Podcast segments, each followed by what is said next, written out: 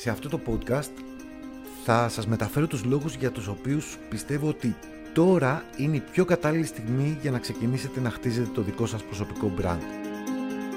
Είμαι ο Ζήσης, είμαι πολύ χαρούμενος που είστε εδώ και ελπίζω να το απολαύσετε.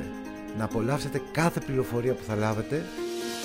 Επίσης, να σας πω ότι αυτό είναι ένα κομμάτι από το αντίστοιχο live που έκανα πριν από κάποιο καιρό στο facebook οπότε αν το βρείτε ενδιαφέρον γυρίστε να βρείτε ολόκληρο το live να το παρακολουθήσετε γιατί πραγματικά οι πληροφορίες που έχει μέσα είναι πάρα πολύ σημαντικές.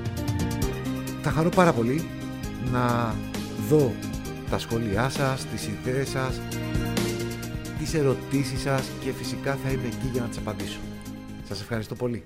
Παλαιότερα το brand το brand, branding ήταν μόνο για μεγάλες εταιρείες, μόνο για σπουδαίους καλλιτέχνες που μπορούσαν να το πληρώσουν κιόλας, μόνο για ε, πολύ λίγους ανθρώπους ή ε, μεγάλες εταιρείες.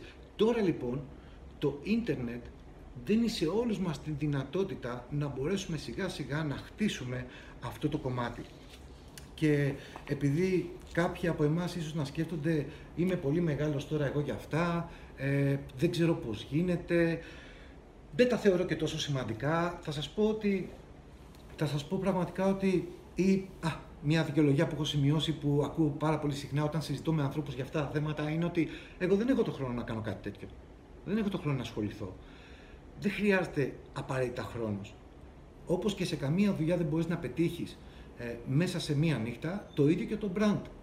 Όπως δεν αδυνατίζεις αν ξεκινήσεις μια δίαιτα σήμερα, αύριο το πρωί, όπως δεν αδυνατίζεις επειδή γράφτηκες σε ένα γυμναστήριο, όπως δεν παίρνεις πτυχίο στο πανεπιστήμιο επειδή γράφτηκες στο πανεπιστήμιο ή πέρασες στο πανεπιστήμιο, ακριβώς το ίδιο είναι και το branding.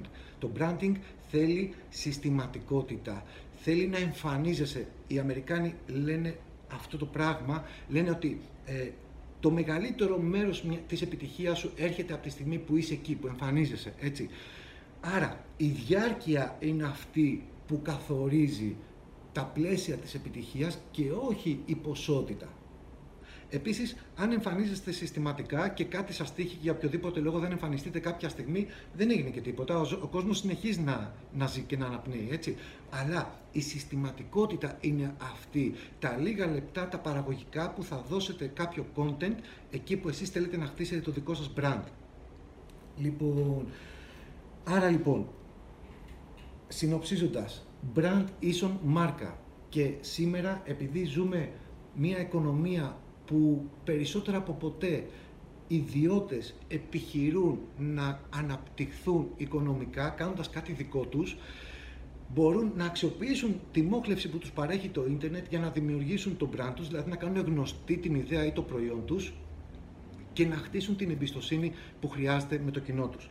Θα πω λοιπόν επίσης ότι brand είναι το τι, αυτό το λέει ο Τζεφ Μπέζος. Ξέρετε ποιος είναι ο Τζεφ Μπέζος.